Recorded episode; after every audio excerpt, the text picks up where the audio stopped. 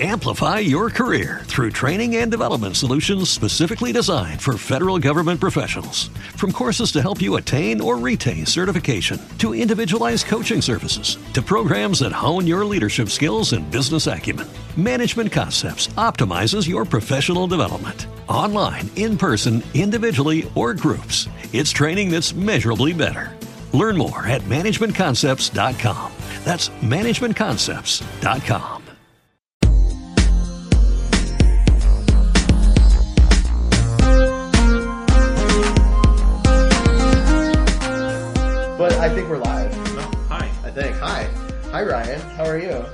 good. How are you? okay. Uh, welcome to another episode of Screen Heroes, everybody. Uh, I'm Derek, and this is Ryan. yes, it is. And uh, it's just the two of us tonight. It's just uh, just us dudes hanging out. Dude party, sausage fest. That's right. Yeah. Uh, Ray's got some other stuff going on, so it's just going to be the two of us. And uh, We're sorry in advance. We're terribly sorry. Terribly sorry. Uh, but we're going to talk about a bunch of different stuff. We're going to talk uh, some news. We're going to talk about our comic book movie matchups and how those are going because they're almost done. Um, and uh, there's something else we were going to talk about. Um, and then, Comic-Con? well, that's the main topic. okay. Yeah, the main topic is Planet Comic Con. We're going to be doing a Planet Comic Con recap. Um, that was this past weekend, and so we'll be talking all about that and how it went. So um, I guess we can we can kick things off. Um, just like diving straight in. One thing that I kind of wanted to talk about was Logan is getting a one night only theater release in black and white called Logan Noir. I think Mad Max got the same thing. So Did it actually cool. get the release? Because I, talked. I, I know. it. I thought it, w- it might have been on the Blu-ray or something. I'm not really sure, but I, I know I remember hearing something about it.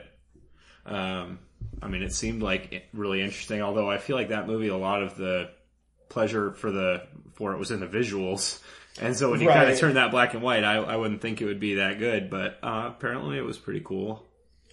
Um, yeah, I mean, I, I heard it's like that's the way it was. Mad Max was meant to be seen, so I always intended to pick up the Blu-ray and like do it myself, you know. Um, but I haven't had a chance to do that, so you know, I guess I guess we'll see. But this one is May sixteenth. It's a Tuesday, and I know the Alamo Draft House at a minimum is showing it. Um, we can't. I mean, I'm not going to be able to make it. Um, normally, of course, Tuesday nights are are the podcast, but actually, that Tuesday night, um, Ray and I have some other things going on, so we'll have to skip that. Yeah, I'm not going to be going to it. Like Logan is one of those movies that I feel like it was phenomenal and I loved it, but it's not a movie I really want to watch again. At least not for a little while. Oh, okay. I mean, it was very depressing and That's- yeah, that's you know it was emotional, emotionally draining. And I usually don't want to go to a movie that's that that's that way. I I Yeah. don't look for that in movies. So I can understand that. There's been some really great films that were just, you know, really, really amazingly well done, but so intense and emotional that I'm not sure if I'm ever going to watch them again. yeah, that's the way this movie was for me. So I think that's fair. Um, I will probably check it out in black and white on Blu-ray.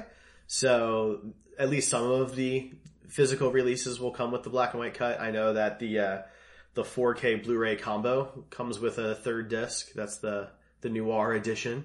Um, I don't know if there's any more to it than it just being in black and white because they're calling it Noir, which leads me to believe that there's more to it than just changing the color scheme. But I don't yeah, know. you would think, but. I mean, I can't. I imagine it's just a black and white version. It's Yeah. you know just a fancy name. Uh, you're probably right.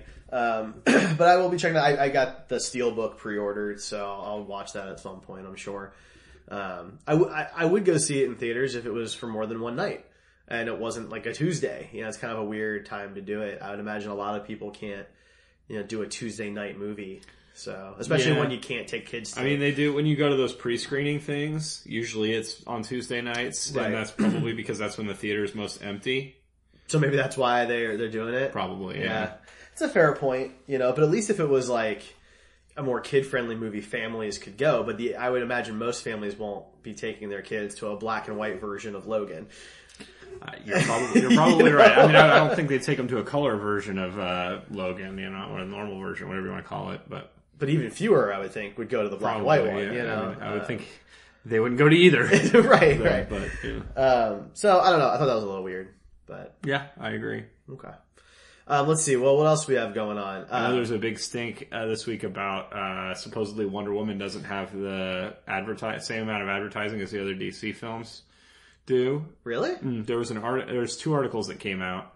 Can't I remember by who, but one of them compared like the YouTube uh, logistic or YouTube uh, whatever it's called when you're looking Metrics. metrics um, for uh, Wonder Woman's trailers and things like that, and Suicide Squad's trailers up in, up into the movie release, and uh, Wonder Woman had significantly less um, in terms of I guess the quantity of uh, trailers and TV spots um, and views overall.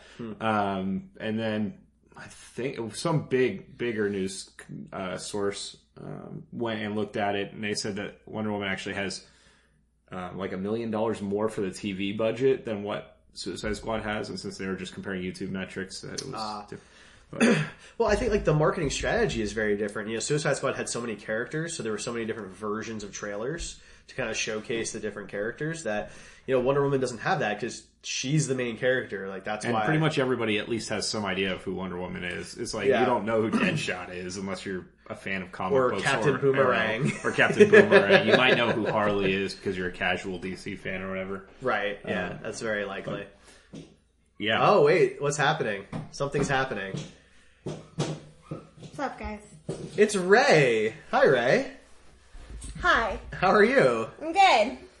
Thanks for joining us. Yeah, yeah, yeah. I just screwed up our whole thing, but now that's cool. I mean, we were like in Happy a to see you. rhythm. Like this Well, was yeah, we like had a good thing going. Now No, it's all no. now it's all thrown out the window. We were Don't let talking. me stop you. Continue. Well, so we were talking about uh, Wonder Woman, right? Yeah, like marketing budgets, and I just I think the strategy for Suicide Squad was they were trying to do something similar, not obviously the same, but similar to what they were doing for Guardians on the Marvel side was making it Absolutely. a little more hip, making it a little more outrageous, and that's not what Wonder Woman's tone is supposed to be. Absolutely not. I do think they've dropped the ball a little bit on marketing, but I honestly think DC is still trying to find their footing. With BVS, it was over the top. They tried to mimic what Star Wars did. And I mean, there were BVS toys, of course, and BVS, um, you know, promotions, but there, there was also like BVS tie-ins with milk and a little too far. So Yeah, I don't like that kind of stuff. They've tried to scale it back to just internet marketing and occasional TV spots. So I think they're kind of like dropping the ball a little bit there. They did release two new TV spots this week. They did. One of which prefer, premiered in uh, Gotham this week. um, That's a good spot for one. It was, and, and because that, that show, I know neither of you really like that show, but it does have a pretty decent viewership right now. Yeah. Um, and they're obviously somewhat DC fans because they're watching that show, but the, it was full of new footage. Um, Oh, really? Lots of new footage, lots of new dialogue. Um, I mean, as much as you can get in a minute. It was mostly expanded versions of scenes we've already seen. Um, and in the, in the recent week, I mean, at this point in BVS's marketing, we had already knew who the third act bad guy was. We knew a lot of the things about the movie that was going to happen. We knew Wonder Woman was going to be in it. There was a lot of things that were already out there. At this point, we just got our first look at um, at the villain in Wonder Woman, and it's like a single shot of like his arm and like Yep. the corner of his head, and that's from behind, and that's all you see. Um, so I definitely think they're trying to play this one a little closer to the vest, and they're trying to learn from the mistakes that they made with the previous movies, which I hope. A huge complaint of BVS is you already knew what was going to happen just by watching the I was two to three trailers. a big proponent of that theory. Derek didn't agree, I, but I mean, once I saw the movie, there was a lot that had been expanded on, a lot of story that had been added in. But yeah, the highlights were in the trailer, and maybe that's they wanted people to go see the movie that way. But this time, you know, aside from an IMDb credit of David Thewlis as Ares, that's really all we have besides this. So I actually like and even that. may not be accurate. A lot of You're people think that's a red right. herring. IMDb do, is is rarely hundred percent. It's before a user movie editable, comes out. so- Yeah, notorious for that. The very first Captain America movie uh, had the Punisher as a credited cast Really? character. Are you sure that wasn't that. Winter Soldier? No, I am 100% positive because I was working for uh, comicbookmovies.com at the time writing articles for them. And, you know, IMDb was really the only site we had to go on at that point. It was super new. And, uh, yeah, It was on there for weird. a good six months until they. There was some truck it. driver in Winter Soldier that I was like, "That's the Punisher." Uh, Yeah. Well, so going going back to that a minute though, kind of talking like I think though. D- DC kind of falls into a trap either way because one of the main reasons I said that I was fine with the BVS trailer was that I was concerned if they didn't show that much that people would be upset that they didn't know what was going on. And now that the Justice League stuff is coming out, people are walking around complaining that where's Superman? How come we don't see Superman? Where's Superman? And it's like, just do you want to know what's the- happening in the general movie or public not? is always going to have, know? you know, there's going to be the people that want to see it and the people that don't want to see it. So you're never going to please both of those camps. Right, right. So I do think that they are trying a different strategy, and I think with Wonder Woman it's a little bit easier because the the main market doesn't know her villains as well, And I'm right? completely okay with that because besides of Ares, Hades, and uh, Cheetah, she doesn't really have a lot of villains that are own villains. recurring. You know, she usually Well, there's that one comic book frame, you know, where she I'm paraphrasing, but she basically kills all of her enemies. Yeah. Whereas she every- takes them down permanently, gets rid of them. none of none of the other JL guys really do that. The they truth come is, they have done their best to make sure that Wonder Woman is the focus, that the villain doesn't take credit, Yeah. uh, that Steve Trevor doesn't take eyes off of her. They want this movie dedicated to her. And I'm okay with that. As far as Henry Cavill goes in Justice League, you know, he may not be in the trailers right now, but he has been in quite a few behind the scenes little snippets. Oh, yeah, he'll, I'm sure he'll show up.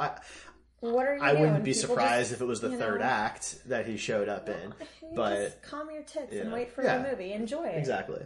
Now, okay, so since Ray's here, I think the three of us will have fun talking about the announcements that were made about the D- the WB streaming service to launch next year with a Titans TV show and the return of Young Justice. Don't get me wrong. I absolutely love the idea of both of these TV shows. I enjoy more adult characters than I ever have children's characters. So I love that we're showing Titans and not Teen Titans. But I do appreciate that Teen Titans. It's a live action Titans Yes. too. Yes. Isn't? Okay. Yes, Yeah. thank you. Yeah. But Teen Titans Go is still continuing, so at least there's we see the kid version and the adult version. So I I like that. it does mimic what they're doing in the comic books too, where there's a Teen Titans comic series and a Titans comic Absolutely. series of two different rosters, which is exciting to kind of see both. And I mean, the JLA never ages. They stay the exact same age, but these guys get to grow up and graduate and join different teams. That is So a little weird. I weird, appreciate but that. yeah, But You do. I, Teen Titans all growed up. I am super annoyed that there's yet another streaming service I have to pay. Can't we just compound? Like, I get that we don't want Netflix and Hulu to have a monopoly on the internet. I mean, That I'm actually okay with that because I, would, I can just subscribe to two services then, and I'm okay. Like what they're, what they're trying to do now is what people have wanted for a long time, where you get uh, to pick and choose your cable channel. Like basically, when you get cable, you had su- like six packages you could get, and Right. you could add to them. And But everyone's it's like, not- why can't we just pay for our channels? Yeah, a ton of people have wanted to do channels a la carte, like Well, you Absolutely. two I've dollars never for watched- TBS a month or something like that. I've never watched more than 20 channels. In yeah, my usually life. I live with- yeah know. somewhere between twenty and thirty channels, and even that's like more than I need. Right. But you know, I do like this surfing too. I, I was Yeah, I mean, my, that. my count includes you know a couple ESPNs and you know things like then you know the na- uh, Not the Ocho? National Geographic. you don't have History ESPN Channel. 8 show on there. You know uh, that one's not. I don't think it's available out here. World Dodgeball. Dodgeball. I, mean, I was really sad when they dropped the 3D channel. Okay. Uh, anyway, yeah. weird. So that was a weird channel. Well, that's because they put the cheerleading competitions on there, and it gave all these little boys wrong ideas. Is that what happened? no, I Oh, know. I know that one of the ESPNs like almost exclusively shows cheerleading competitions. that's the third ESPN. I don't know. Whatever. Well, it's somewhere between three and seven. But uh, yeah, I mean, it's it's. I, I love Young Justice. I do too. I I'm love really Titans. excited for it. to Um, come back. I love Teen Titans Go.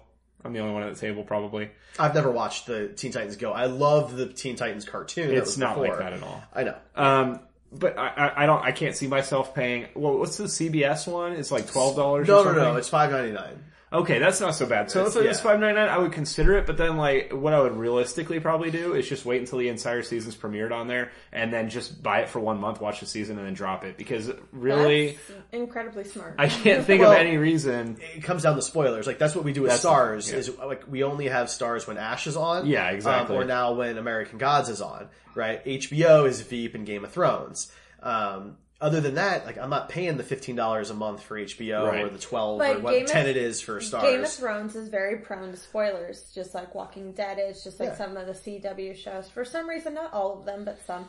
And I would be concerned that Young Justice and Titans would be subject to spoilers and, you know, it would kind of ruin the fun. So far, American Gods and Ash versus Evil Dead hasn't really been like that, so I don't really have to worry about it. I've managed to miss the entire last half of Emerald City, and it has not been ruined for me, thankfully. That's not really a very So- big show. I would think Young. Justice would and, and Titans would be much larger shows. I think so, too. than- I think my main concern is I thought maybe Warner Brothers had learned from Supergirl that throwing Supergirl on, CBS while you had the CW was maybe not the best decision. Gotham is very different than those shows, and so it living on Fox makes more sense. But Titans and Young Justice being segregated from the rest of the CW shows seems like a mistake when you have that rich universe that already exists and you could have Flash if you wanted on a different Earth, you could still have crossovers like they've done with Supergirl, like Right. like they've done with John See, I, Wesley thought- Shipp's I think that would start making it more convoluted. Like, you know, I'm all about the crossovers and stuff, but even with what we have, it's become a little congested, in my opinion. And and I think that if you add a whole two whole more teams of uh, of heroes, that's going to be well, but they're getting lot. they're getting um uh Black uh, Lightning. Black Lightning. Black thank Lightning you. is not a team of heroes. Black no, no, Lightning no. is one But hero. my point is that they're still adding another show, and he's supposedly not connected. But you're talking to about the same adding universe. 10 At characters. this time, I mean, Supergirl wasn't, and they realized how big of a mistake Yeah. that is. They're still, their stories are still suffering because they're not connected. Young Justice is an exception because it's part of the DCAU, not the DCEU. But also, So- our DCEU, if you're talking about Flash and, and Arrow, Yeah. have animated counterparts that On you could CWC, argue that's a that you point. could argue are in the animated universe. So it's very it's That's a a very odd situation and not one that I would care to see crossover. Titans, maybe I would I would consider Titans definitely not Young Justice. Like I love Young Justice for the universe that it's in. I love the Yeah. Batman in that universe. I love the Green Arrow in that universe. I don't think we need to see Stephen Amell's Arrow come over and be like. Hey guys, let me bring Felicity to solve all our problems. I, I actually I completely agree with you. I think that I just think that having them on different services is is stretching people really thin because they're a la carte is a good idea when channels are two bucks a piece or three bucks a piece. But when you've got CBS All Access at six, Netflix at ten, Hulu at eight or nine, Starz is ten, HBO is between twelve and fifteen, depending on how you have you it might as well just buy a cable service. you know, like point, yeah. it just starts to add up and add up, and then it's, you know, why don't you have cable at that point, yeah. Right? Um, and the only exceptions, of course, being what's exclusive to Netflix and Hulu. But now, like Star Trek Discovery is exclusive to CBS All Access in North America, in the United States, anyway. Well, they say exclusive, but really, if you want to watch it, there's going to be other ways to watch it. I mean, it's Absolutely. Not It- it legitimately.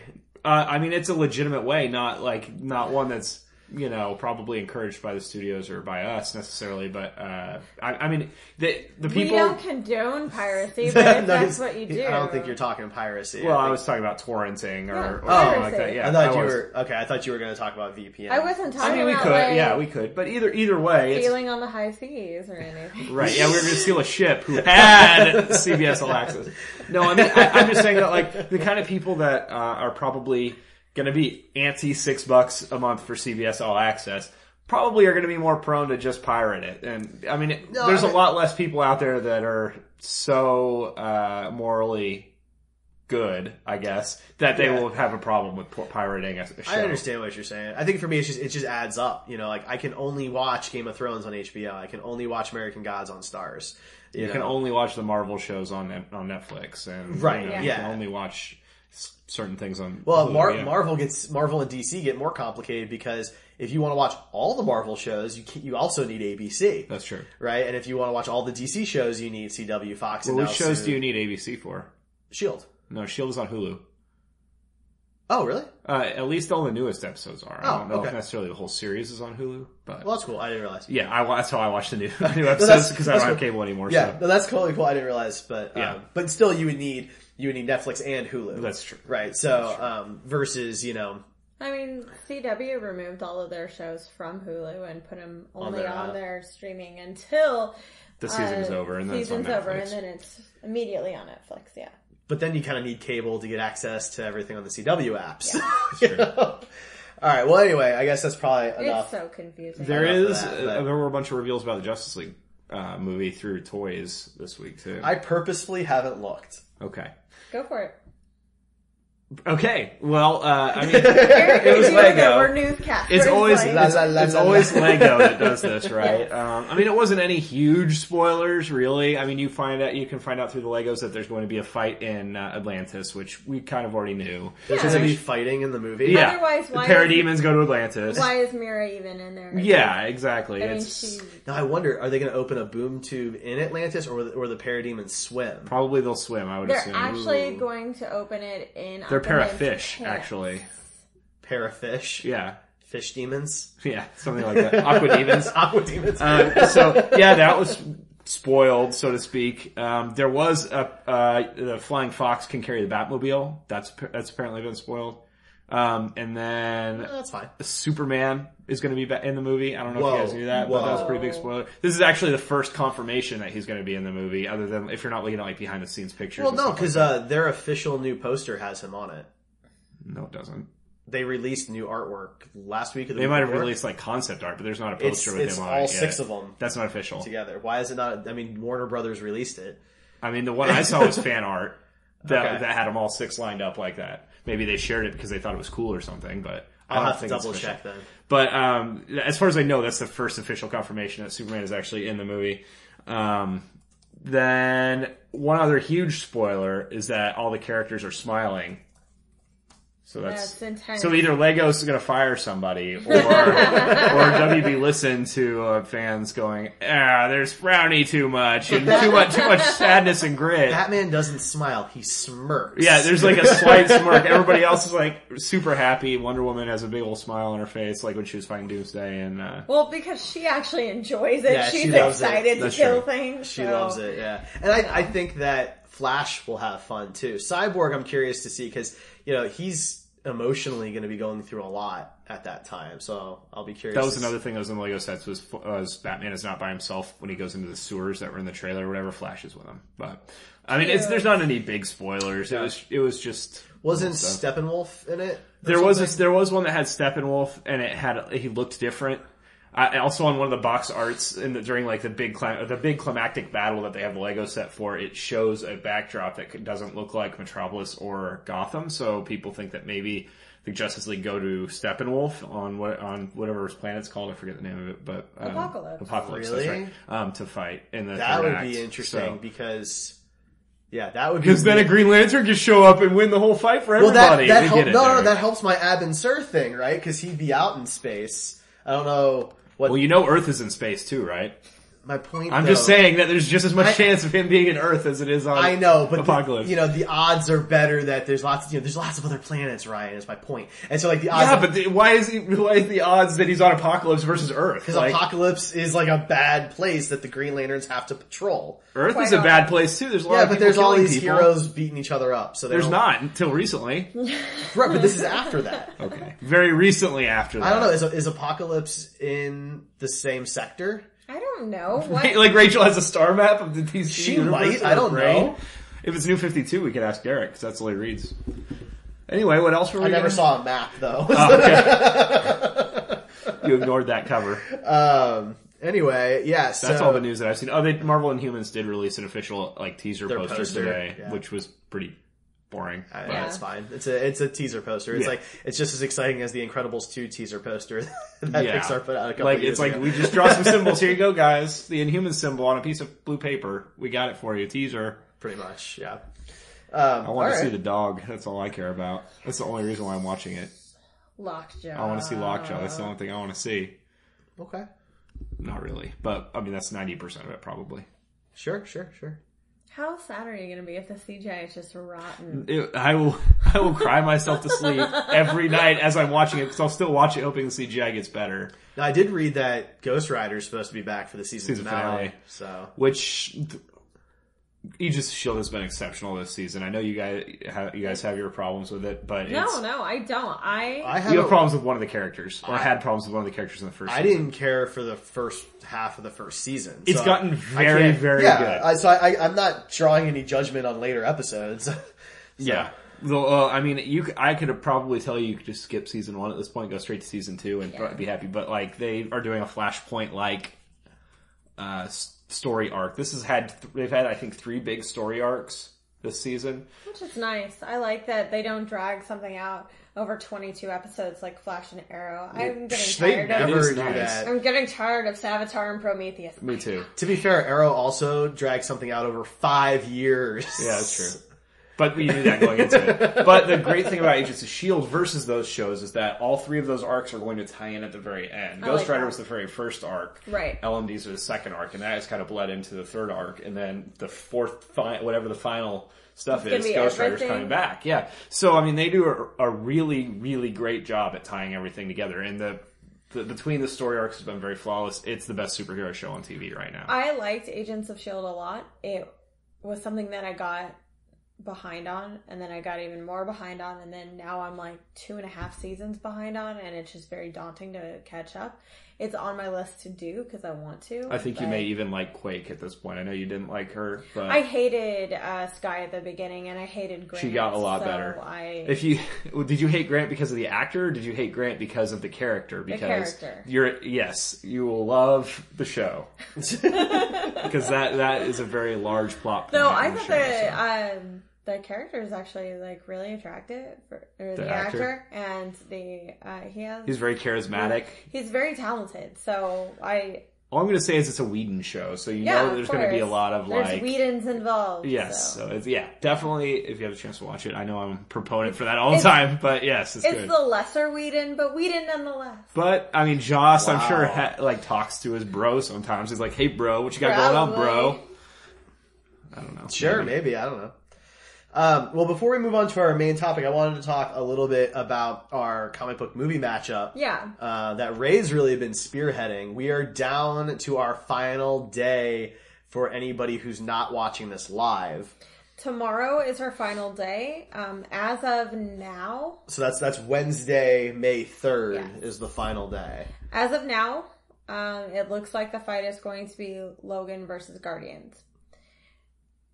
It's Uh, Guardians but, of the Galaxy, I should say. but it's possible that Captain America: Winter Soldier could pull ahead It before the end There's. of the voting. I cut it off by the time um, by midnight, so there could be like a rush of votes. So Okay, Seems unlikely, but you Yeah. never you never know.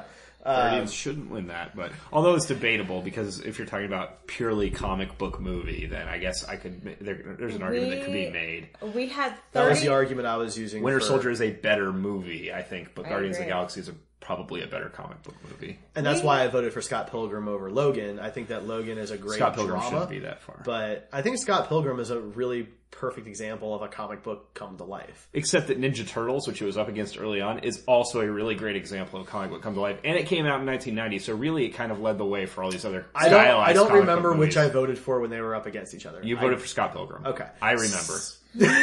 I remember everything. You voted basically the opposite of me in almost every. I thought we agreed yesterday. We did agree yesterday, but that's like one of three times. in As this it's entire winding voting. down, yeah, the three of us are agreeing more and more. Today we all voted for Winter Soldier. No, Derek voted for Guardians. I did. Oh, yeah, I he voted did. for Guardians. You're dead. See, I wrong. told you. I remember everything. I, I love Winter Soldier, but Guardians had a lot to do with nothing really backing Can we it. just talk about the fact that Logan should not be this far? That I, I- feel like hmm. it's inc- it's the freshest in people's minds. So I think that's a lot of it. I think that was also the problem with Ninja Turtles. Like Scott Pilgrim Right. came out, you know, in the last seven years or something like The that. The oldest movie that made it really far. I mean, The Crow made it to the top six, top eight, Which I disagree with, too, I but- do too. I think people are looking at that with their nostalgia goth glasses. Mm, yeah. But I also thought the They're, Dark, they're the edge lord hot topic glasses. yeah, I thought The Dark Dark, Knight Knight should have lasted and longer. Sin City should have gotten a bit Yeah. further. I mean, the Dark Knight. I didn't love the Bale trilogy. Dark Knight was the best of the three, and Dark Knight was better than uh, Sin City, in my opinion. Dark Knight wins a lot for me because it made everybody stop and step up their game. We got much better movies after that threshold. Before then, a good comic book movie was not guaranteed. So what you had like Spider Man Two was like 0203, right? Was 300 before And that? then- Yes. yeah. So 300 we did the stylized comic book movie. Yes. yeah, early and I. I I- I like 300 a lot. Um, I think though what I like about it is more of the cinematography than anything else. Well, in the that's movie. yeah. The movie has no You know, substance is the- really. yeah, but I think that's my it's big problem with it. Yeah, it's a it's the first Blu-ray I ever bought actually. I just feel that everybody is looking at Logan, or the majority of our voters, when comparing Logan to um, at least Scott Pilgrim, which was the most recent. It, you know, Scott Pilgrim is a much more faithful adaptation, and Edgar Wright put in way more extensive details that uh, the average moviegoer I don't think picks up on. Whereas Logan is by far the best of the Logan trilogy, best of the Wolverine trilogy. However, when you have a piece of ice cream and you compare it to a piece of crap, like a literal piece of poo, then what are like the ice cream looks amazing. It's it's So- tough because it's it's hard to judge Logan in a vacuum because it is part of the X Men franchise at Fox, and there's some significant continuity issues in Logan. And there's some huge duds in just the whole franchise. Well, sure. I mean, between Well, it's just- X three and Wolverine Origins, um, and maybe And even lot- Apocalypse. Well, a lot of, Definitely Apocalypse and Dawn of Future Past or Future, Dawn of Future whatever Past Rises Apes. Yeah, that. Yes.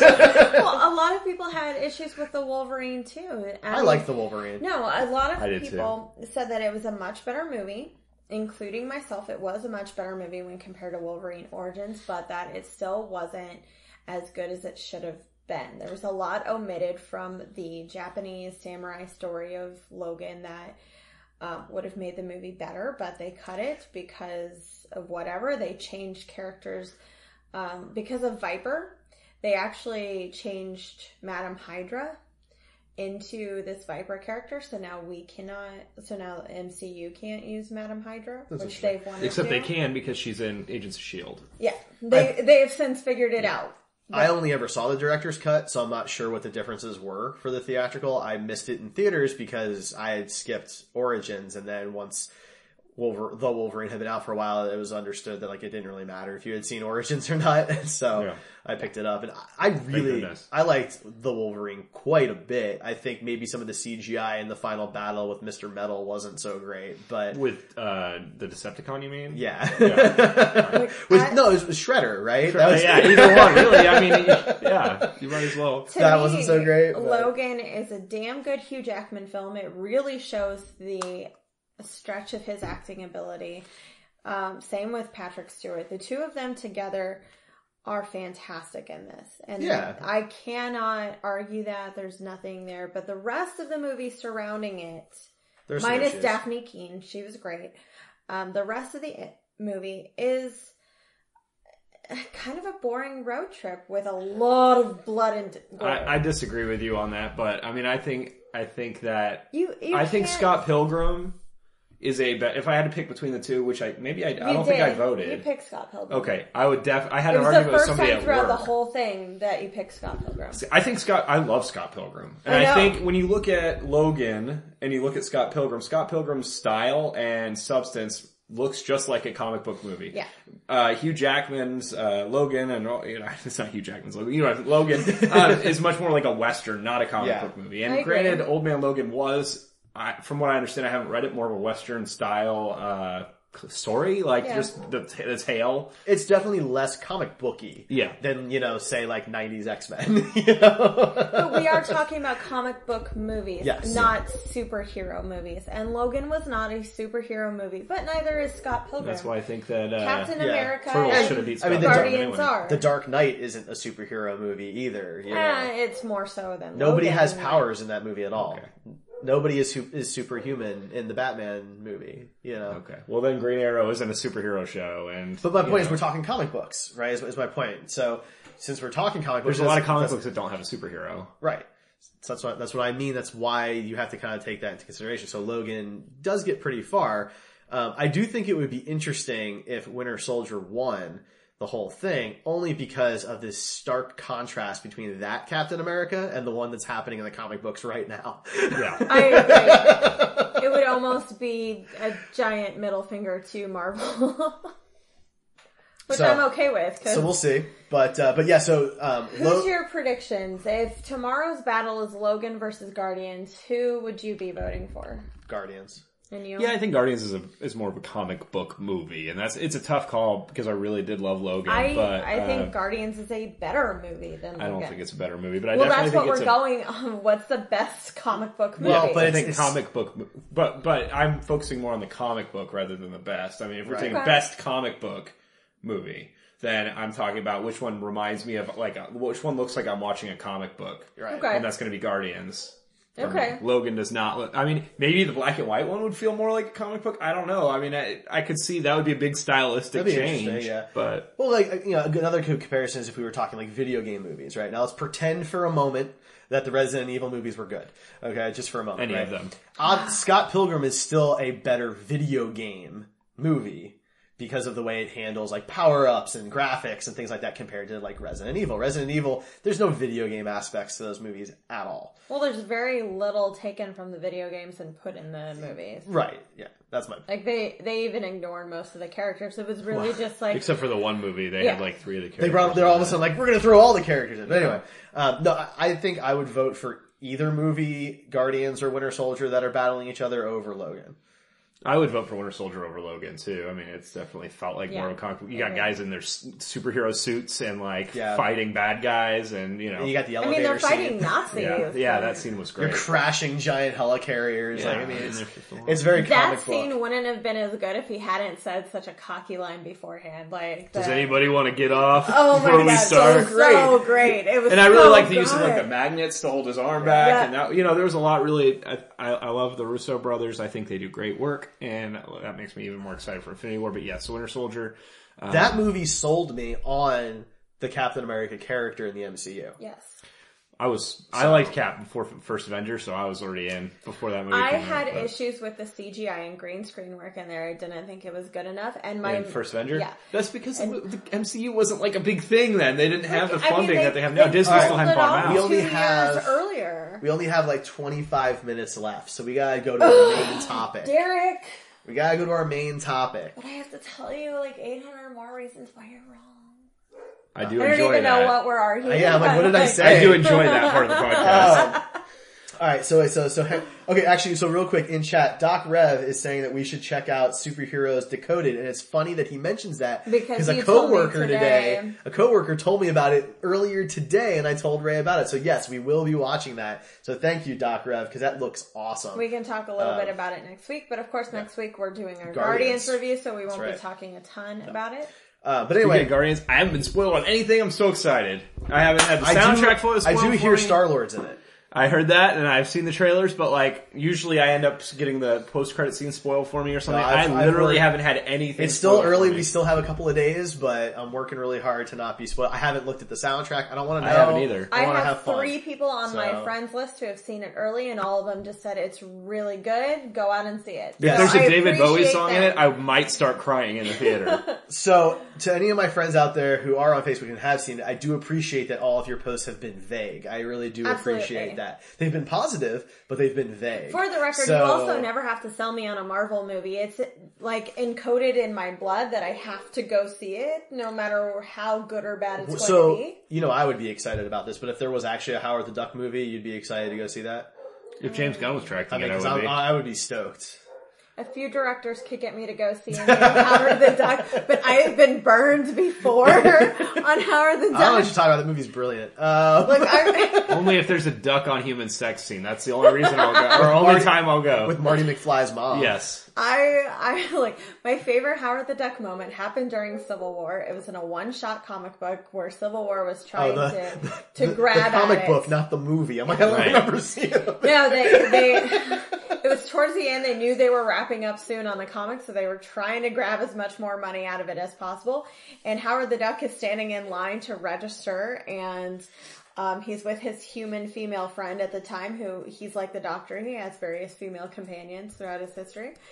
And he's complaining about how he shouldn't have to register and this is totally unfair and nobody uh, or they can't suppress uh, his his freedom of privacy and his friend the entire time is like nobody's asking you to do this you came here on your own like Yeah. nobody No thinks you you have superpowers Right. you you can go home He's an alien duck. right I like the theory that the Howard the Duck movie happened in an alternate timeline from Back to the Future. Oh, that's so wonderful. Yeah.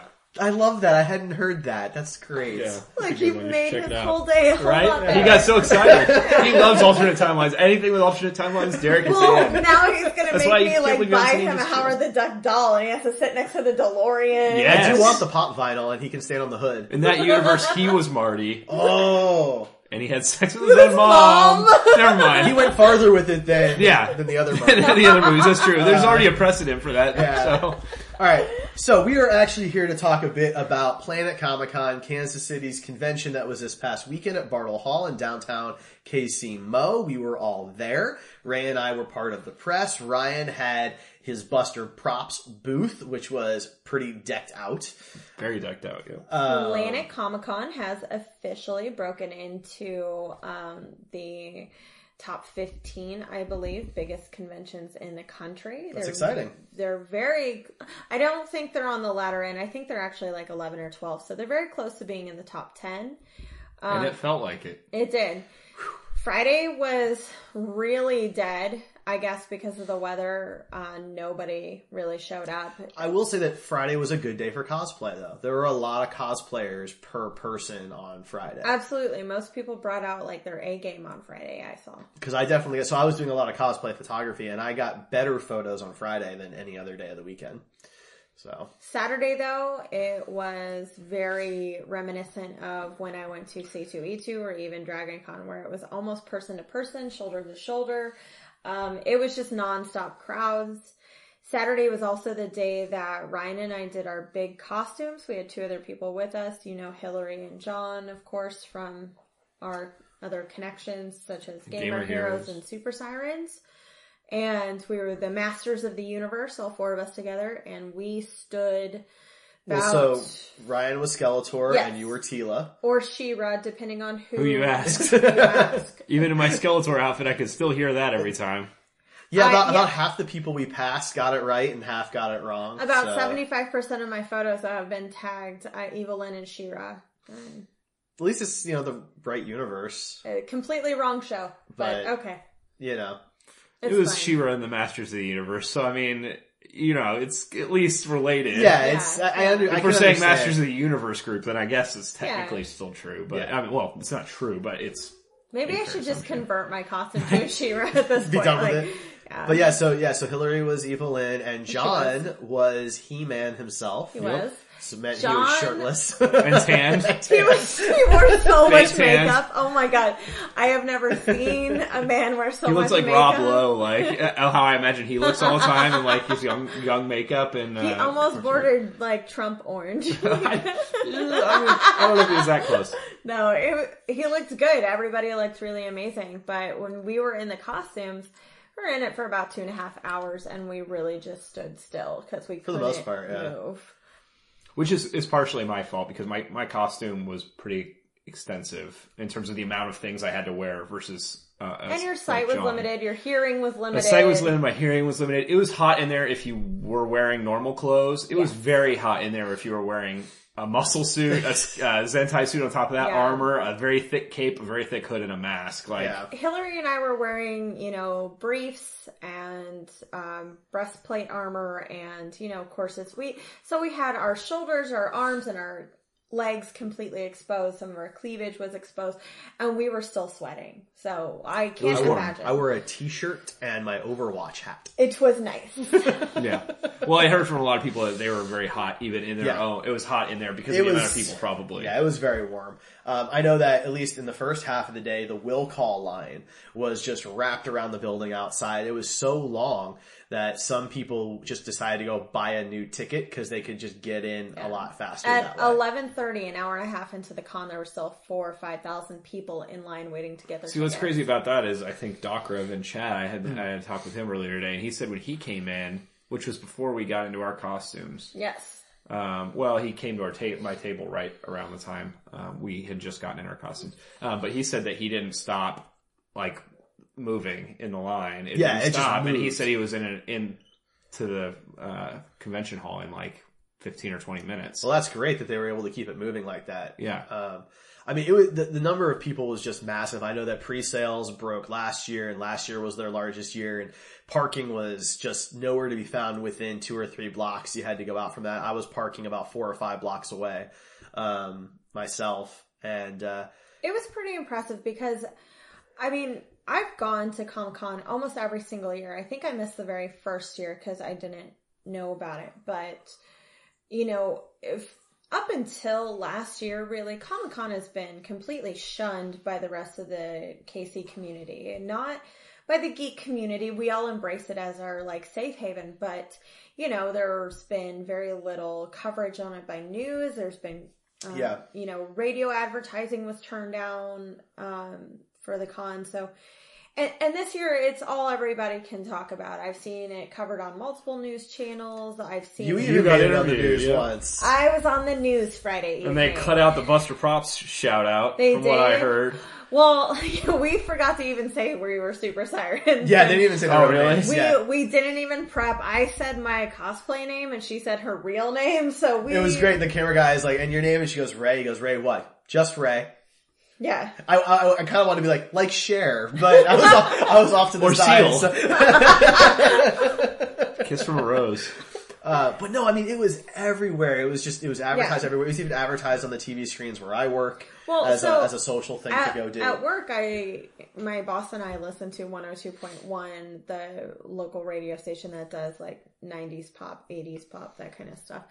And they were discussing it and had people like try and explain what it was about. And I just wanted to call and berate them for making fun of us. So, I mean, it got to the point where they're like, these old people were like, so what's this Comic Con about? And I'm like, Like I'm to hit you. if you don't know how to explain a Comic Con, then you're not even like googling it. Well, I like mean, it's a it's a pretty common term. It, it's a con. It's a convention. Every business, every industry has conventions.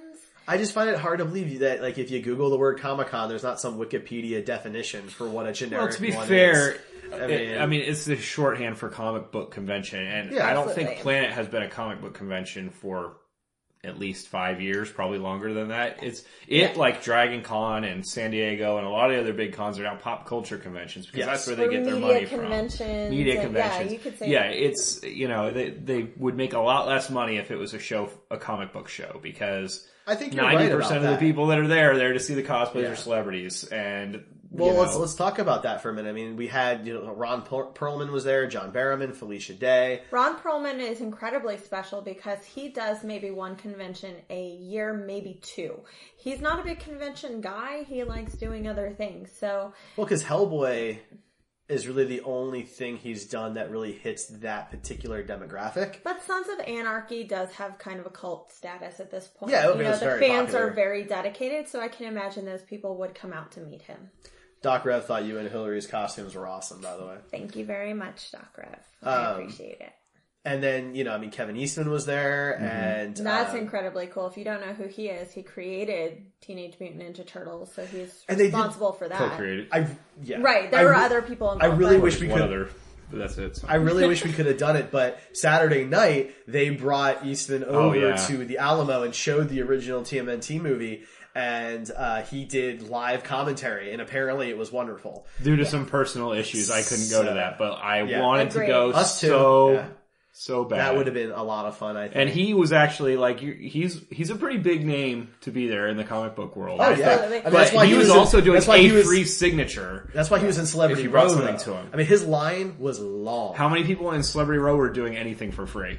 Yeah, no, I mean you're He right. was, and that's a pretty huge There was thing. one I missed time that in my too, life where a unfortunately. But celebrity who was charging 40 for an autograph uh, gifted me one. He did not do anything for free for most people. He gifted me one. So I haven't been ever lucky enough to have that repeated.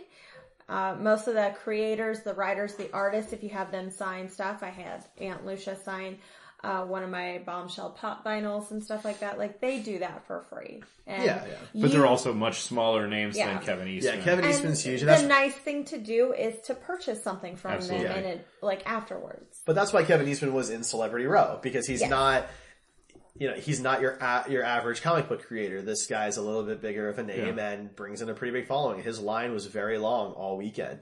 I wouldn't say that it was the longest. Ron Perlman's was, and John Barrowman's were probably the two They were longest. Stephen insane. Amell. but yeah. um, you know, you- you're probably right.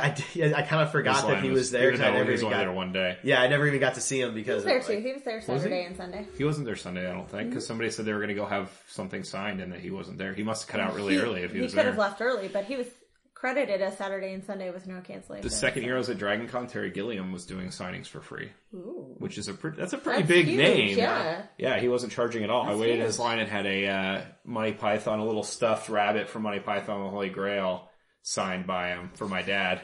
So, So anyway, Um, two other people that just absolutely killed it were our big cosplay guests this year: Abby Darkstar, her husband Keithson, and then uh, Jessica Negri. Like they Yeah. were huge crowd pleasers. If you look at their photos on uh, their own Instagrams as well as everybody else, if you just search hashtag Planet Comic Con or hashtag Jessica Negri, like they had fun. They brought a huge lively entertainment, especially Negri. Um, Yeah, there's a lot of fun impressive. photos. Um, you know, they, they really pushed the cosplay thing this year. Bringing in Negri is a big deal. I know they've been trying to do that for a little while, so that was pretty cool. I mean, that was her first time out here, which Negri's a huge name. I'm not going to say who dropped it, but somebody said that her appearance uh, fee is 8k. yeah, So, you know, that that's a huge deal in of itself. And not once did she stop performing. She didn't leave the floor ever. She was always on the costume floor or the the con floor, whether she was part of uh, the contest that they had or at her booth taking pictures with everybody for free. She sold her prints, but she did selfies for free, and that was awesome. no, that's really cool. Um, She made a lot of people very happy. And Abby Darkstar and Keith Zen go every year to Planet for the last four years, and they've created um, friendships with a lot of people. So they will sit and converse with quite a few people. It's it's not a rush them through, get your photo, and get gone. It's like, oh, I remember you. You did this costume, and how are you doing? You look gorgeous, and you know. not really for me, but okay. yeah, I'm not, I'm, not, I'm not really into cosplayers either. There are s- a very select few that they could bring in that I would be pretty excited about, but they probably won't because they don't have a huge social media following. Fair enough. Um, I will, I will say Thousand Faces cosplay. I was not really familiar with them, but their Borderlands cosplays were fanatic, were, were fantastic. Like they absolutely stood beautiful, and they stayed in character the whole Yeah. time, from what I understood. They stood all weekend repping for Stephen K. Smith, who recently won an episode of Cosplay Melee on Sci-Fi Channel, and Thousand Faces uh, wore his Frazetta costume as well as his Borderlands mask, and the two of them were just killing it. So I really hope that Kansas City brought them some more success and some more recognition. one thing I want I want to give a shout out to Alan Hickman, the Lego Master, because Absolutely. aside from his really cool Suicide Squad I, mural, I guess it's not like a poster; it's made out of Lego, you know. So I guess it's a mural. Um, he also did one of Jessica Negri, and she loved it, and she actually signed it, and it was really spot on. He did an amazing job. He did. It was pretty cool. have missed that. He built it that weekend though. He he saw that she, where she was going to be on Thursday when he was setting up, and he like basically went and just built it, uh, and so that way she would see it. he powered through it. He sent me a picture of it uh, Thursday evening, and it was like partly done. And I was like, "Holy crap!" I Oh, see, I, yeah, I didn't, I didn't get the. I was like, I if artists send me stuff that they you know can't display yet, I'm not even going to mention it to other people. It's all good. But yeah, it was really cool. That was really neat.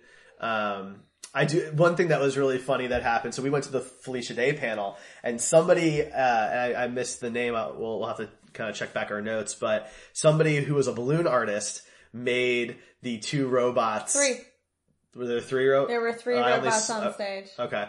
Well, um, the the Mystery Science Theater robots, and Crow was like three and a half feet tall, It was. and she was like holding its hand like during the whole the whole panel. And she gave him away to fans Yes. who were asking questions, and that was really pretty cool. Because I mean, she couldn't take him back on the plane, of course. Right. She had to buy Crow a seat. so that was really cool. Absolutely. Um, John Barrowman's panel had some uh, some intensity to it. well, so It's on YouTube. Some you some look. intended, Yeah. some not. First of all, he comes out as a showman. He is the only celebrity that weekend that Clare Kramer didn't host the panel. yeah, it was just him. He, He always does that. Yeah. yeah, he hosts his own stuff. He does his own thing. He tells a witty anecdote, and then it's on to questions pretty quickly. Uh, but he came out wearing a TARDIS dress And, and leggings. TARDIS leggings, and Yeah. he was very upset with how hot leggings were, and he had no idea how we women do it most often. And I say that it's better than having my uh, cute little chubby legs rub up and down and chafe each other. So leggings work for me. Fair enough. But about a half an hour into the panel, uh, the backdrop started to collapse, um, and he had to jump off the stage, and that was really intense. Uh, but you know, he was a real professional. He he checked, made sure everybody was okay, and Well, first he yelled, "I'm bringing down the house." yes. literally, Yes. yeah, that was pretty funny. Um, but then, uh, yeah, he checked, made sure everyone was okay. In the case that somebody wasn't, there was one person, uh, made sure that that was taken care of, and then he just went right back into it. And, you know, I appreciated that he finished the panel and he didn't, you know, try and stop it, you know, completely or anything like that. They did, they did have to shut the room down for about an hour, um, to, uh, to fix that all. Yes. But, uh, you know, it was, uh, it was intense to kind of see that live, but really impressive that he just kept rolling with it. That was pretty cool. It was sad, but uh, John Bar- Barrowman seemed to really love Kansas City fans. He was impressed with a lot of the questions asked, and he is a huge um, fan of conventions as a whole. So he was participating in Yeah. the con, not just sitting in his booth uh, signing autographs. And he kept saying how much he loved us, but you could tell he wasn't having a good time at the con. So while he loves Kansas City, I don't think he'll be back to Planet.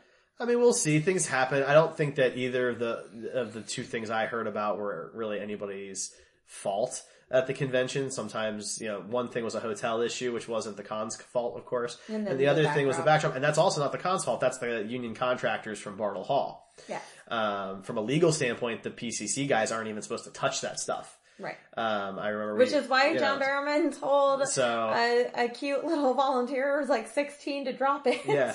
So I, you know, I really hesitate to put any blame on the convention because the two things I heard about were out of their control. Absolutely. You know, you know, stuff happens and it's unfortunate, but hopefully he understands that and is willing to come back if he's invited again. Yeah. So, um, but, uh, but yeah, so what, what else? Uh, Jo- uh, Ryan, do you want to talk a bit about the charity stuff that you guys did? That was pretty successful. Yeah, so we did a um, a charity raffle. I should remember the spiel like pretty pretty well because we sold over 350 tickets to to it. So, um, but it was to benefit a local charity, a local cancer research charity called Noah's Bandage Project. I talked about it a little bit on my uh, costume couture interview. Yes. Check that out on our YouTube channel. Yeah, shameless plug. For all of us. yeah. Uh, so we decided that we wanted to, in order to bring people to our booth, we always do kind of a little gimmick thing to bring people to our booth, booth and this was obviously a little more serious than just a little gimmick thing. Um, but we were selling tickets. All the proceeds went to uh, Noah's research, uh, Noah's Bandage Project research for cancer. And, um, we, um, long story short, we're able to get a Jay Garrick helmet that we were giving away signed by Teddy Sears, who was at the convention. He played Jay Garrick in the TV show. Um, and so that was very cool. And he was extremely nice person, which all the CW people that have ever come to Kansas City that I've met have always been very nice. Um, so, and he was no exception, a real, really class act, um, with him, uh, which after seeing him on Zoom was a little odd, but I mean, I guess he's a good actor. he's a good actor. Well, you know, he played a great Jay Garrick. Uh, It was just the Hunter Zolomon. He actually was really good. Yeah, he was really good as Jay Garrick. I even was. liked his costume as Jay Garrick. Like Yeah. I liked a lot about that. But um, I, I like John Wesley Shipp too. Don't get me wrong. But I think that he. I mean, They were yeah. two completely different Jay Garricks. But yeah, he signed that, and so we auctioned him off, auctioned him off, raffled him off, and uh, we could have. That might be an idea for the next one, doing Yeah. a silent auction or something, or not, maybe not a silent, maybe just an outright auction. I don't know. We'll figure you that go. out. But um, yeah, so that was very cool. We raised over seven hundred fifty dollars for um, that charity. Um, so yeah, it was it was good, good, successful weekend, and uh, I feel good about what we did. We had a lot of very generous people. Yeah, that's awesome. People, a lot of people gave money. Well, we had at Oh, least we one both person did. give money after the raffle was already over. Yeah, we didn't do that. so No, we did not. we didn't have a lot of people do that. We had one like ten year old girl that decided to do Which spend the last really of her cool, con though. money on that. So I think that that's really awesome. Um, it was it was a really great idea, and I think that the fact that it was so supported shows that that's something worth doing in the future Mm-hmm. because people really they were very receptive to it. I will So- say, from my perspective, like I know that we were doing something good. It was a lot of work to deal with. Yeah. Um, so I can't guarantee we're going to do something like that at every convention as much as I'd love to. Um, it took one person pretty much full time. Uh, that could have been helping to sell our other stuff. Um, Yeah. and not that we needed it all the time, but but that person was running it almost full time. Yeah. So you know, it's a lot of work, so I can't guarantee we're going to be doing something like that. If we do, we may find a way to streamline the process a little bit more. But um, I definitely want to continue doing something similar to that in the future. Uh, so Yeah, it's a tough balance. You know, you gotta try. You're trying to do the best of both worlds, and Yeah. uh, you know, you, some, and we had a very large table, so it was uh, a lot of space to cover. Yeah. you had people looking at one end, and we had product right around, like normal product we were selling right around where the that stuff was. So a lot of times, customers, could, potential customers, couldn't even get into that. So you know, there are uh, things that I have to weigh as a uh, owner of the business. sure, absolutely. But but I did I obviously am very happy with the outcome and wouldn't change it at all. So that's fantastic. we had a good con. There were a lot of a few negatives to the con, none of which were probably the fault of the convention. Like I feel like personally, I know we're getting to the end here, but uh, the con has gotten a little big. Like it, Yeah. it, it really felt. It didn't feel like Planet Comic Con to me. It felt like I went to a smaller version of Dragon Con. Um, Yeah. and that's not necessarily a bad thing. I actually probably felt more at home at Dragon Con than I did uh, at any point really during this weekend. It- which is a really that. weird feel thing to say yeah, because I drove home every night where you can't really do that at Dragon Con. and I didn't see my friends at Dragon Con because I didn't have friends down there, but I saw my, a lot of my friends here. But, um, yeah, I mean, it's, it, it was so spread out. I don't think that they used their space efficiently. Um, I uh my only like big negative and it was directly for the con was that the at least the cosplay area itself, the interactive the Pez area, it was a mess.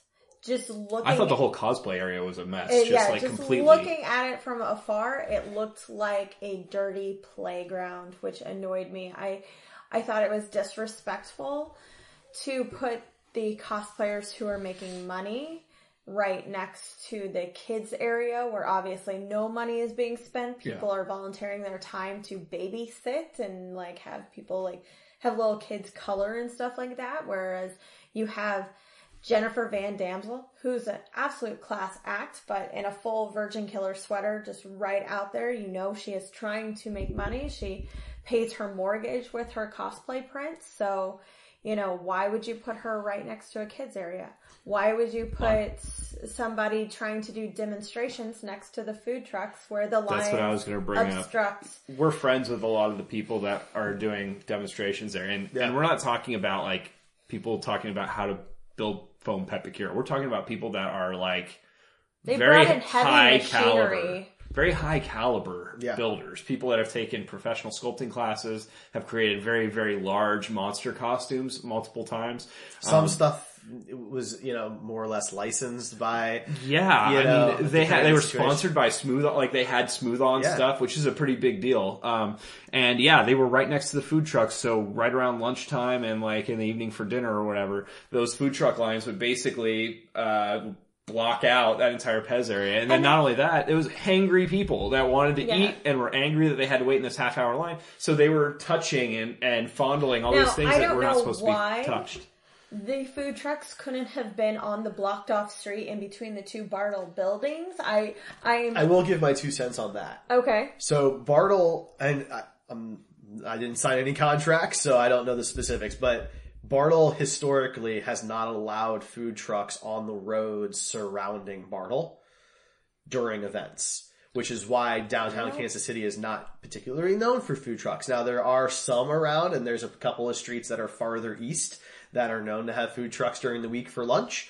Um, but when there's an event in town, you will not see food trucks around the streets surrounding Bartle Hall. Now, you contrast that with, um, for example, anything at the Anaheim Convention Center, and there are lots of food trucks, and like there's tons of them, every kind of food you would And really, want. Bartle is behind the times by not yes. allowing it. So I the mean, fact that there's food trucks allowed in Bartle, Bartle is itself a step in the right direction. That that's even being allowed Yeah. is a nice thing. I think the problem But- is not with the food trucks. The problem is with the convention because, Absolutely. like, I, we've when we talked with Kirk, um, we talked about how supportive they are of the cosplay community, and we all really appreciate that because we've all cosplayed. Derek doesn't necessarily cosplay as much, um, you know, because he's doing press stuff. yeah, I cosplay but- for like an hour all Yeah, weekend. but um, we've all done cosplay for varying amounts of time, and uh, you know now the amount of support. I say support. It's the amount of space basically that they're giving in cosplay. I think is way too much. I agree. I think they need to cut that back, and if they're going to have that many food trucks in there, they need to have a space for food trucks and eating all in one spot. Yeah. not have the tables down at one end and the other and, table. and and just a few tables down by the food trucks. They need No, to have I all the mean- tables and stuff together and move the cosplay area and shrink it the down. area that had the root beer could have also had the other four, other three food trucks, Yeah. and it would have been fine. Uh, But then no. those food truck lines would have fl- filtered into the celebrity lines, and they're not going to let that ever happen. And they- they didn't would want- rather yeah. squash the cosplayers. And than that's squash exactly celebrities. why that happened the Well, way it did. But I really liked this year the setup for the panels. This year they ended up using the downstairs for the panels and it looked a lot better in my opinion than the ones previously. So why can't they do what Dragon Con does and have things on different levels? Separate that out. Have things go into some of the bigger halls a bit. Have the use those giant panel rooms where you know only the celebrity panels were filled to the brim. Nothing else. The Honestly, they could have fit all the creators in one of those rooms. Absolutely. And now I don't know if that would be a net benefit or a net loss to me, but I know that where I was at, there were people that couldn't said they couldn't find me. Now I don't know how hard they were looking, but it was a very spread out con, and like Yeah. to find a particular booth if you didn't have a map in front of you was going to be very challenging. It was yeah, I mean, there were definitely a couple times where we were looking for somebody specific, not not you, but somebody else, and lost track of where they were. Um, I think that this was the first year ever that Planet was on two levels. Yes. Right, that's was, never yeah. actually happened before. I think Kirk mentioned that when he and was on. that in itself is a big deal. So I think that they were moving in the right direction. I think part of the problem is the same reason why like Kansas City is not going to get a Super Bowl. We're not really built well for large Which is scale events change, like this. but it's- but is. yeah, it won't be for another you know eight years or something. It takes gonna take time, and if construct that. if Bartle Hall is not large enough, your only other option is the Sprint Center, and I If don't you even want to know. stay downtown, they could access the Overland Park Convention Center and use the surrounding hotels for various things like Dragon Con. Dragon Con is There's now five hotels, right? yeah, now but those, six. those hotels are so close together that several of them are actually connected, connected to by skywalks. Yeah. Yeah. We don't have that in the suburbs. The Overland Park Convention Center is next to uh, three other hotels that they can use that have spaces for weddings, for But the problem with that is, like, look at this weekend. It was raining all weekend. Do you think people are gonna so are gonna walk between those uh, hotels? Yeah, that's no. that's Not a big much, problem. No, So not that would with screw weather. the people. Like if they separate crea- creators from like the regular vendors, Right. Everybody's gonna be going to the regular vendors. Creators are gonna get very few. Well, I think no matter what, they should keep the uh, the crafters and the artists together. I think that really helps. But they could have put the celebrities in a different room, and people still would have gone to Oh, yeah. them. Yeah, I just I think that the the big issue is that the suburbs are not going to bring the type of draw that a major city brings. Number one, like now that Kansas City has the streetcar and now that there's the new hotels and stuff like that, like people have a reason to stay downtown. Bringing them out to Overland Park is going to be difficult because everybody has to rent a car because there's no other way to get to the suburbs in Kansas City. There's no L or Red Line or you know uh, whatever You're the one's totally called in. Atlanta. Uh, the MARTA, you know, um, and so I think that, you know, you could do something at the Sprint Center because it's right by KC Live. Is it bigger than Bartle? It is. It is, but here's the if you here's the access catch. the outside rims. But I don't know about panel rooms. Yeah. I don't think they're really set up for that. So then the question is, where are your panels? Right? And so things start to get really complicated, which is why PCC and other large events stick to Bartle. Because that's what Bartle was built for. It was not necessarily built for 80, 90,000 people, but it was built Where were they planning on doing that like costuming area across the street somewhere? Yeah, I forget what building that was supposed to be in. I feel like it was supposed to be where the other panels were. I think is what they meant, but I never saw those final plans, so I can't say for sure. And they scrapped it pretty soon after they realized that nobody would go over there. So I mean, it's it's a little confusing because you know, like we know Kansas City pretty well. We grew up here, um, but you know, Bartle crosses a couple streets. There's different escalators. There's different places where those rooms are, and I can understand that if you're totally unfamiliar, if it was your first Planet Comic Con, I could understand being fairly overwhelmed about where you're supposed to go. it was, yeah. On the flip side, I do think that they are trying really hard to get better at that. There were giant um, map signs at the top of the escalators with That entire nice. directories. Um, I felt that the overall organization was pretty straightforward. I thought the you know the rows were were nice and wide. They did make them wider this year, which I liked, but it also made it feel like, for example, on Friday, yeah, that that there was a lot of wasted space. And in that cosplay area, I walked around there a few times. I missed stuff because that lot and because it was so spread out unnecessarily. I feel like, and I realize cosplayers usually take up a lot of room, but I, I mean, I don't. I, I thought it's it was too much. There was Saturday so was much very congested. So Interactive photo op places. They had two different mermaids.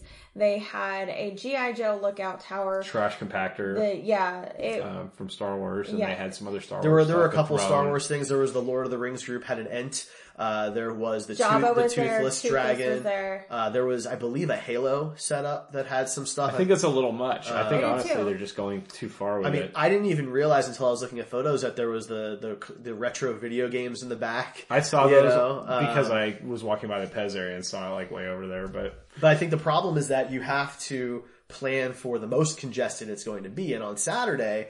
You needed the rows to be that wide, but yeah, you're right. On Friday, you didn't, and so it's difficult to kind of plan for both. but I feel like the, I feel like the rows overall were okay. I feel like my problem was how spread out and and like full was- of just wasted space the cosplay area was, and maybe it was really busy up there on Saturday, and that's I'm sure that's true. But I think it still would have been busy up there if they had just cut uh, and made it more concise the cosplay area and spread the food truck out Yeah. and like eating area out and moved stuff south a little Well, bit. this, this was the first time that they used every hall. They've never used all the halls before for the convention floor. Last year, they used the last hall. Oops, excuse me.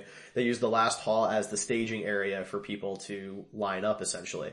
and they had like what two food trucks out there too, and they were using it as a staging area. They did, yeah. Uh, and which so- isn't a horrible idea. No, and I think that this being their first year where they had to use two different floors, where they still wanted the food trucks, where they were using all the halls, I think that it was a really good attempt at all of those things. And I think it'll only get better once they look back and they see exactly what we saw and determine what they can do to. But will they see that? That's the trick. I They know. also they also lost one of their big cosplay planners, like the people, the person that like kind of planned the cosplay area and contacted people, from what I understand this year, and that seemed to seemed, seemed to affect it. I, I mean, it very well may have. There's always going to be growing pains, right? As the con gets bigger, those people are going to get hit up by other big conventions because they're successful. And as a convention continues to grow at the rate that Planet has been growing, it is hard to keep up with that. You know, it's it's that kind of age old saying of, "Yeah, we're prepared this year for last year," you know, kind of thing. they outgrow faster than what they should. I mean, they since it's moved to Bartle, it grows about ten to twenty thousand people every year. So that's that's a lot to. yeah, I mean, if they grew twenty thousand people this year, that's going to put them close to hundred thousand. I think it was a little over seventy thousand they had last year, from what I. Well, that's not the official number. That's like I thought it was seventy two.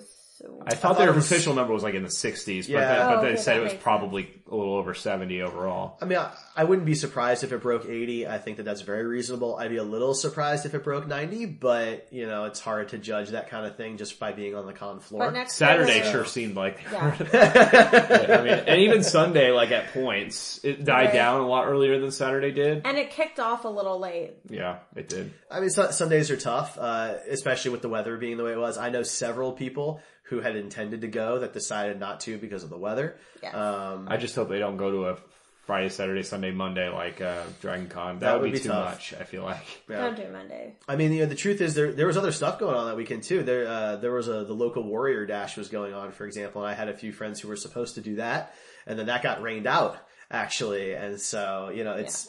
There's always something going on, and so if they find a free weekend next year that doesn't have anything else, that could boost the crowd even more. And the, Well, the I know I, nice. I saw a couple posts on Facebook Yeah. that said that people needed one more day at the convention, and honestly, not from like a business perspective, but from a personal perspective, I would have enjoyed that because I got about an hour to go walk around. I didn't even get to look at the artist stuff at all, unfortunately. Yeah, I mean, I was I was pretty burned out by the end of the con. Personally, I would have liked to have. But you were walking around the whole time, was. so it wasn't Yeah. like last year the Super Stars had a booth, so you at least had a home base, which really helps a lot. And I know you kind of used Buster Props as your home base, but more as the weekend got on, I got more and more tired. yeah, which I'm fine with that. But I mean, I, I'm saying you had like an official home Yeah. base last year, so that probably helped you with the burnout because you could go sit and just like Well, talk to people. Last year I was also on pretty Painkillers, intense yeah. painkillers, so um, I, you know, whatever. But no, I mean, another extra day maybe means that uh, I get to see more panels because the truth was I only got to see two, Felicia Day and John Barrowman, and I um, and I wanted to see more. Um, I guess before before we end, I probably should talk a little bit about the opening ceremonies that they had, uh, which were kind of fun. So they actually uh, had a skit done with the NWL, which is the National Wrestling League, uh, which has been promoting themselves very big in town recently. There's a giant billboard on I-35 and, and things like that. And uh, I that's not my thing personally. I'm not really into wrestling, but I really enjoyed the skit. Those guys were really funny, and I really enjoyed what they were trying to do. Um, so I thought that that was really a lot of fun. It was a unique way to kick off the convention. Um, I will say that they probably need to advertise that a little better because the room was pretty empty. And there were a bunch of people I know that were waiting for the convention to open at noon and didn't know that there was an 11 o'clock event that they could have gone to. yeah. Um, and then they brought out, uh, they did, um, oh, I'm drawing a blank on the, the, the charity group that creates the cosplays out of wheelchairs. Walking and Rolling. Thank you. Uh, Walking and Rolling. They did a really cool one with Olathe Northwest local high school where they made a, uh, an, a, like an advanced TIE fighter. I forget the actual model of the TIE fighter, but they made a TIE fighter for this kid who really loves Star Wars and they brought on, uh, you know, all, all the 501st guys and stuff. And that was really cool. Um, the guy who plays Darth Vader, um, was up there too. That Spencer was, Wilde. That's it. Thank you. And, uh, that was really great. And then they brought on a bunch of more cosplayers, including Ray. You were up on stage there. Was My buddy Paco, who Paco the was there? Gothamite Knight, he, Yeah. he's a big Paco Buster and I Props. uh, stuck to each supporter. other like glue. At that All your point. costumes, Which I'm very glad about. It, it wasn't just because of that. It was because we like each other. We like. I was happy because each I had both of their phones, so if they had split up, it was going to be very To be difficult. fair, I like Paco a lot too, so I hung on to him pretty close the whole convention. Yeah, too. but you like but him he was kind of sexually. that's true, and he was really sweaty, so I just I was like like hover handing when I when I was He was showing very stuff, sweaty. I had to lift and adjust his cape at one point, and my hand was just covered in It's cow disgusting. sweat. yeah, Cow sweat is the worst sweat. yeah. Yeah, But he's a trooper. He is a trooper. he's beast mode. Um, and let's see, we did uh, Costume Couture did a bunch of cosplay interviews. On Sunday, we got to talk to Jennifer Van Damsel. We talked to Doodle Sport Cosplay. Mostly local people, but uh, definitely some uh, out of towners too. So Yeah. that was nice. So those will be coming out on Monday um, for the for next week's Costume Couture. Okay, cool. Good to know. I didn't know what when it would be out. Funny, I thought Rachel had more control over that than she does. I don't. She's the host. Her and Ian are the hosts. I'm the producer. So you know, okay, I like to tell him he's the best of boy, but he disagrees. producer, he's the best key grip. That's what I director, think he is. camera guy, editor. You're he the key grips grip. something. I know. Trust me. Fascinating. Um, all right, guys. Ty, oh, I'm sorry. Jordan's saying it was a TIE bomber, Which is Was- funny because was- Jordan is you, Jordan. not a fan of Star So, Wars, so I don't you, know Jordan. how he knows that, but I appreciate. Maybe he paid better attention than I did. Maybe he That's probably Googled it. he probably did. I was so focused on trying to get some photos and stuff that I wasn't like actively listening to, to everything that was going on. So, um, but uh, but yeah, so check it out. We've got our cosplay galleries up on Facebook. Friday and Saturday uh, cosplay photos are up. Sunday is not yet. You can I'm see those pictures of the Skeletor processing. and uh, Yep. Masters of the Universe group. I, I, I call it the Skeletor of the Masters of the Universe group. Really, it's probably the He-Man of the Masters of the Universe group, but uh, you know, I like to make it all about myself. I think so. it's Derek in the Masters of the Universe. Well, I there was one of those. you guys. there was one of those. Yeah. uh, I have the power. If you have pictures of me, do not tag me. I do not want to see them. Um, I don't. But uh, but yeah, uh, so check us out at Heroes Podcasts on Facebook and Twitter and the Instagrams. I'm posting some photos on there, kind of one at a time. Join us next Tuesday, Yes. 8 p.m. We're talking Guardians. Our friend Robert McCullough is back for that one. Talking Will I love it? Will I hate it? Who knows?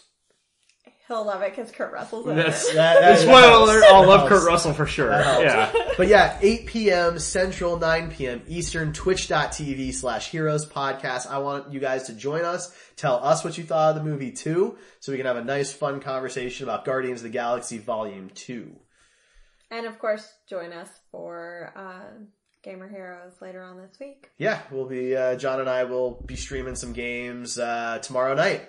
Wednesday, tonight, if you're listening to this when the day it airs, Wednesday is when we stream stuff. I don't know what we're going to stream yet, so we'll see. It'll be fun. Bye, guys. Alright, bye everybody.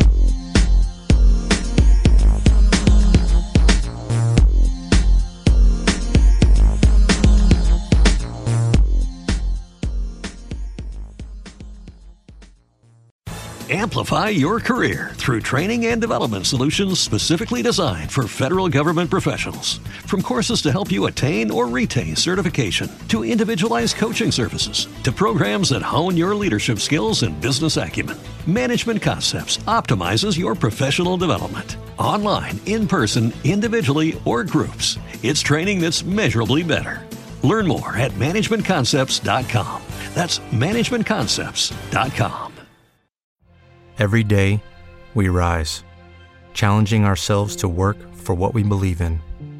At U.S. Border Patrol, protecting our borders is more than a job, it's a calling. Agents answer the call, working together to keep our country and communities safe. If you're ready for a new mission, join U.S. Border Patrol and go beyond. Learn more at cbp.gov/careers.